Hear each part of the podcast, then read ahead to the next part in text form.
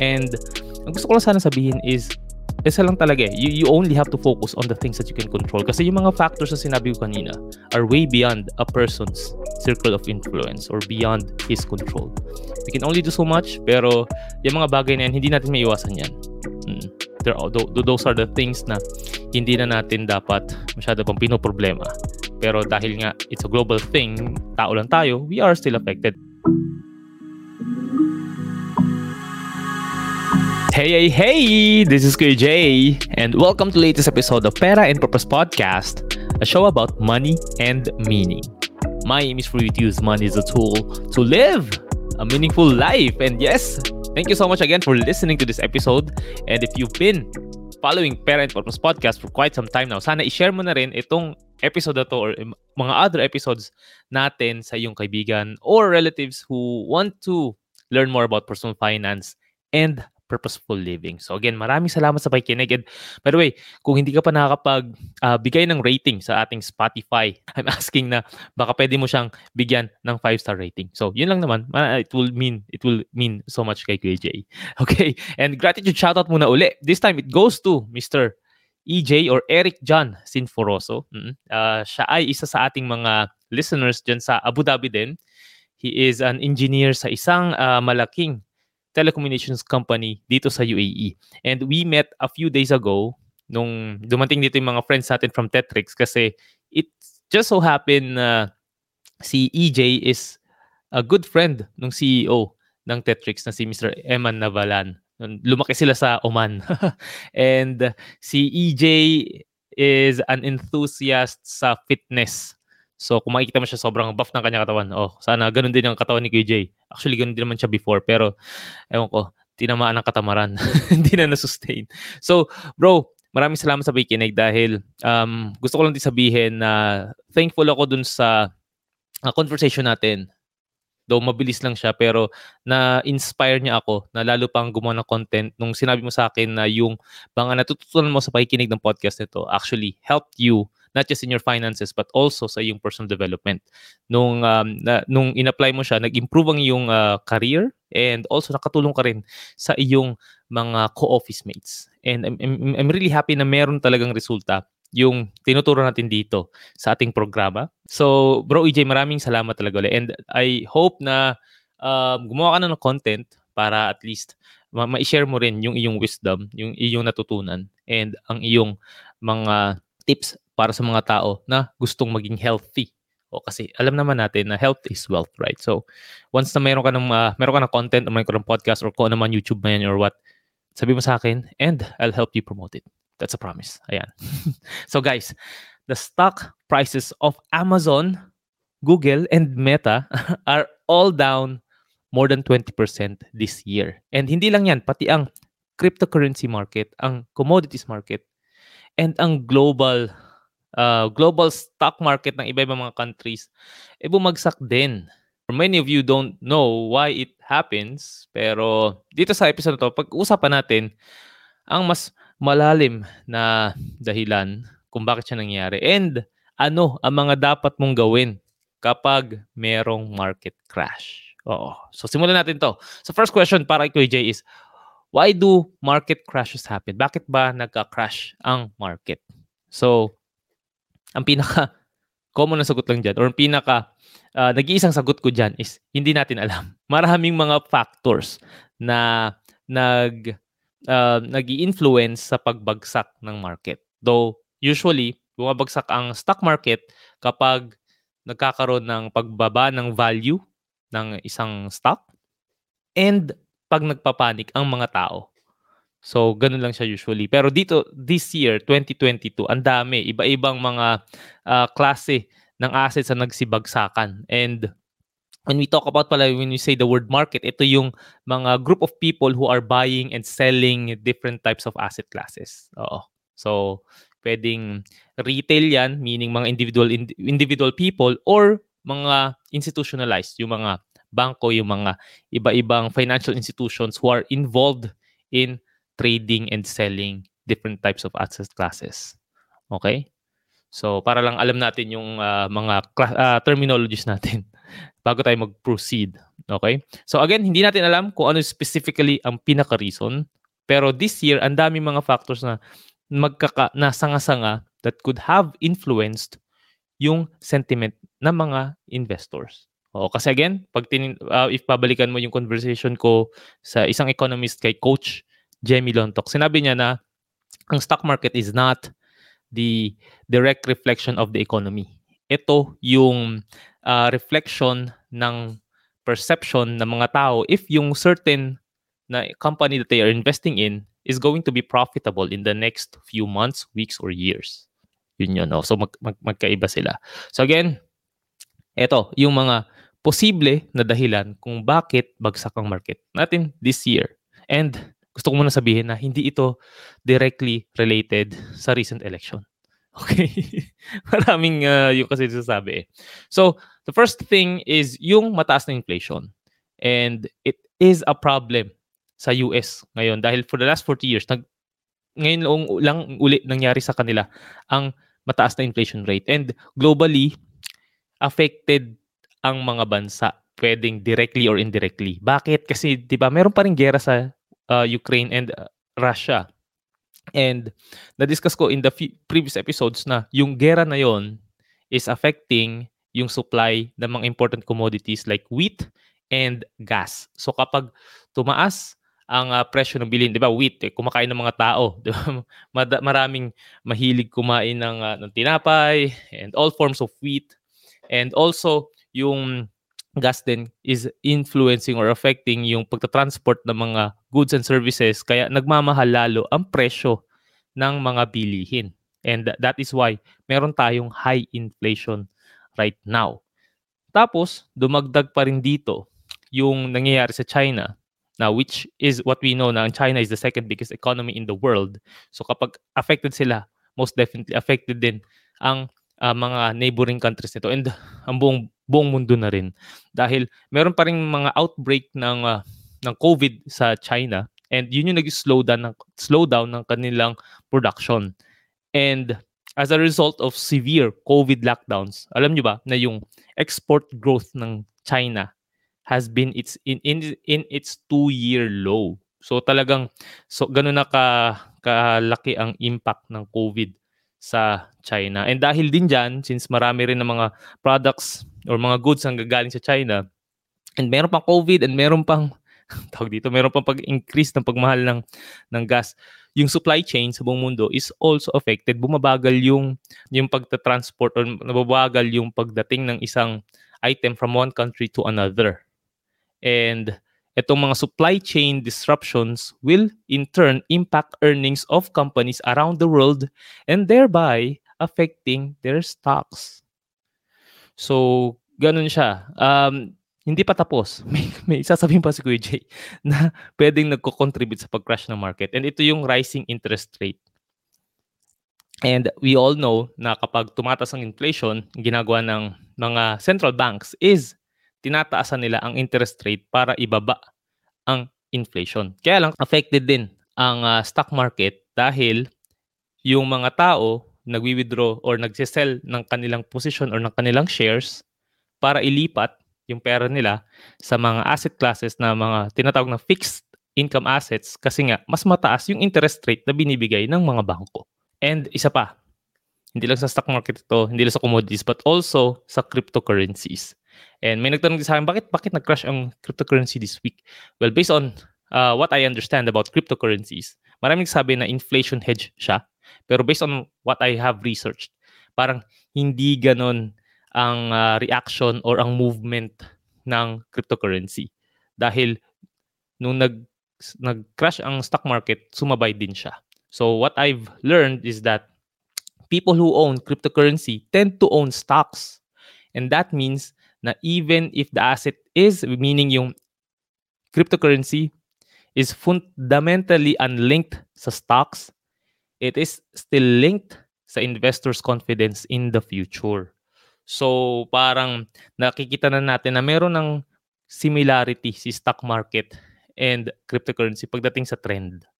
Oo. So ganun siya na napapansin yan. And uh, not to mention yung mga pag-crash pa ng ilang mga uh, stable coins this week like yung Luna and uh, US uh, UST.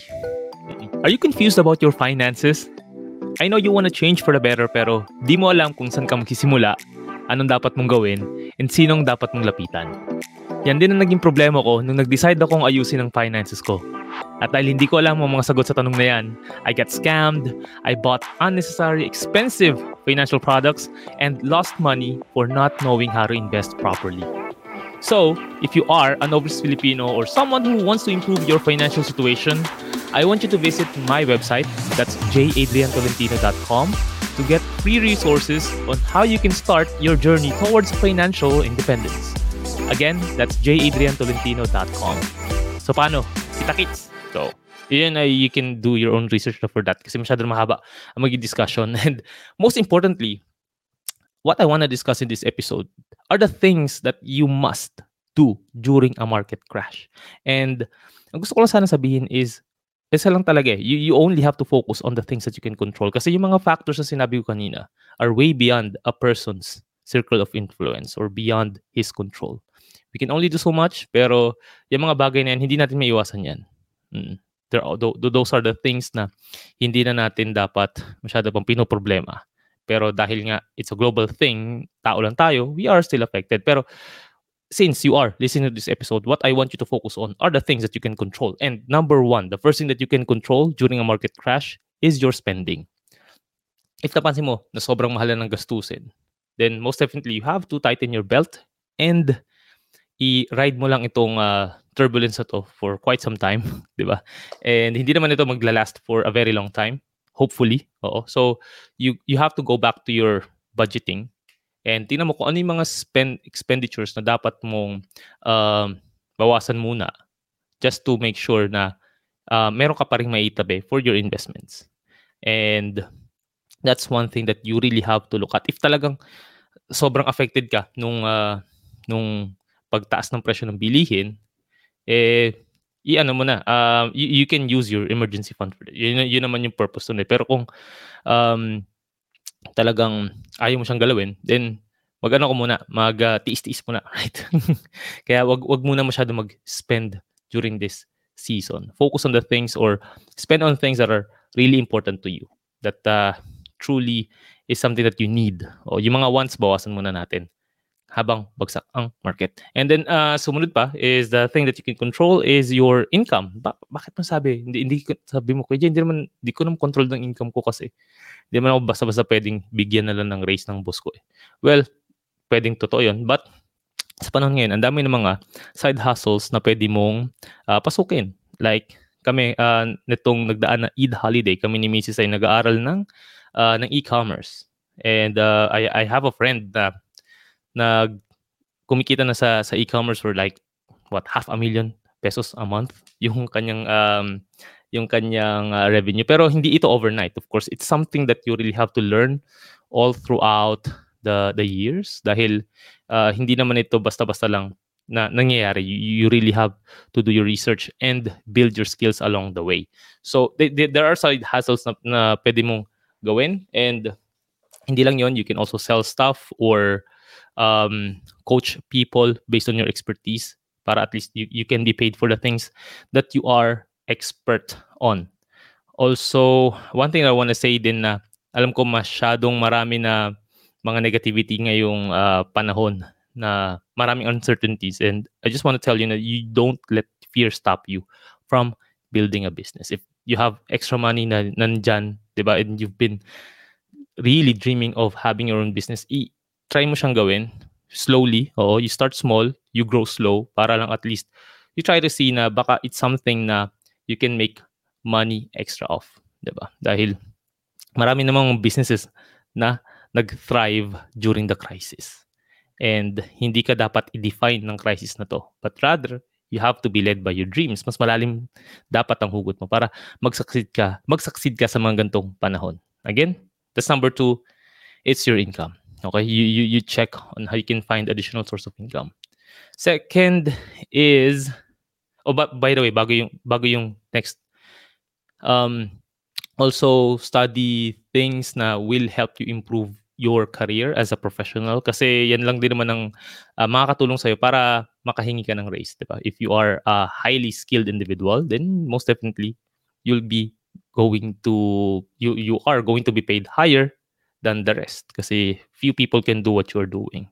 So, ganun lang naman talaga yan. Law of supply and demand pa rin. Kung konti kayo na magaling sa ginagawa nyo sa industry niyo then definitely mas malaki ang magiging sweldo mo versus the rest who are doing the average work.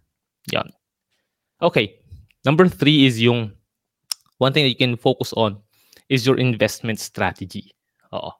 You have to study or tingnan mo ulit kung ano ba, align pa ba sa goals ito mga asset classes na um, pinag-investan mo.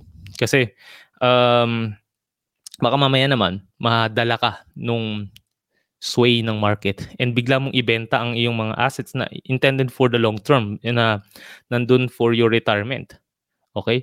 So, many of you who's listening to this, eh, magka, mga bagets pa, mga kaedara natin, mga meron pang at least 20 years na time horizon para mag-invest. So, I'm just, I just want to tell you na if you are in that situation, then you have to stay the course. Wag, wag mong i-withdraw ang iyong pera or yung investment na intended for retirement. Kasi matagal pa naman yan eh. Hindi hindi mo pa naman kakailanganin ng pera. And dyan nagkakamali ang karamihan ng mga investors dahil akala nila palaging green dapat ang kanilang portfolio pag nag-invest sila. Well, uh, sorry to be the bearer of the bad news pero it doesn't happen para sa it doesn't always happen para sa mga long-term long-term investors.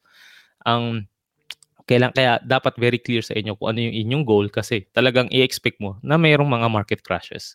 So, kung ikaw naman ay isang investor na sh- short na lang ang iyong um, horizon, time horizon or malapit ka na sa retirement, I would suggest na you sit down with a financial advisor, financial planner na fee only, okay, hindi commission based para i-guide ka kung ano yung mga dapat mong gawin sa iyong pera. Kasi most definitely dapat ang exposure mo sa mga volatile assets is mababa na lang kasi malapit ka na sa retirement.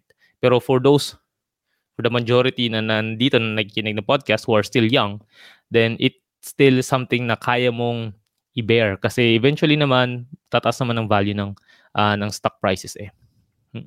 And ito lang ah, lagi mo kasing maririnig sa mga panahon nga ito, yung famous quote ni Warren Buffett na sinasabi na, Be fearful when others are greedy and be greedy when others are fearful. It's a good quote naman, oh, pero you have to take it with a grain of salt. Ibig sabihin, kailangan mo siyang tignan mabuti if it applies to you. So, don't just simply buy the dip. Oo, yan ang usual na, na advice kasi. Don't just buy the dip. Tingnan mo if you have enough money to buy the dip And if it's sim- something that is really aligned to your purpose and sa iyong investment goal. All right? So that's number three. The fourth thing that you must focus on are your thoughts. Yung iyong mga nasa isipan. Kasi, di ba, lagi nating sinasabi na ang success in finance or sa iyong uh, pera is more on behavioral, not ma- mathematical. And a big part of your investment management is emotional management. Kaya dapat kapag um, bagsak ang market, hindi kaya basta madadala. And same thing din, na kapag ang uh, um, may bull run, ibig sabihin pataas ang uh, ang takbo, ang, ang presyo ng mga uh, valuations ng, ng, ng mga shares, minsan hindi ka rin dapat mag-go all in basta-basta without proper planning. Last thing na you should focus on or you must focus on pag down ang market is the quality of your circle. Tingnan mo kung sino yung mga tao na nakapalibot sa'yo sa iyong investment journey kasi sila din ang pwede mag-influence ng iyong thoughts, ng iyong decision-making process, ng, ng iyong mindset. Kaya tingnan mo rin if sila ba ay nakakapag-contribute pa sa uh, gusto mong mangyari. Kasi baka mamaya matulad ka dun sa ibang investors na unfortunately nag nag-commit ng suicide because wala eh, nag-down ng 97% ang kanilang crypto holding dun sa isang um, crypto asset na nag-crash this week. So, if uh, wala kang support group, then it's gonna be hard for you. Kaya nga, di ba, sanga-sanga rin itong mga sinasabi ko na hindi lang ito linked sa isang action, but rather, um, yung uh, decision making as an investor is really influenced by majority of the people that you are surrounded with. Kaya be very, very careful sa pagpili ng iyong circle. So, yun lang. Um, those are the things that I believe na dapat mong pagfokusan rather than just uh, looking at the market crashing. Oh. So the bottom line of this episode is that the worst thing that you can do right now that the market is crashing is to panic. Okay, wag wag the moment na nagpapanik ka, uh, magiging clouded ang iyong decision making and it will kill your creativity and lower your productivity as a corporate individual or as a professional or as a business owner. So panic leads to worrying and worrying doesn't make you anything better. Sayang talaga siya ng oras mo. So I'd rather want you to focus on things that are more important than just by simply worrying about the the crash of the market. And again, kasi hindi naman yan within your control eh. So the good news here is that stocks don't go down forever.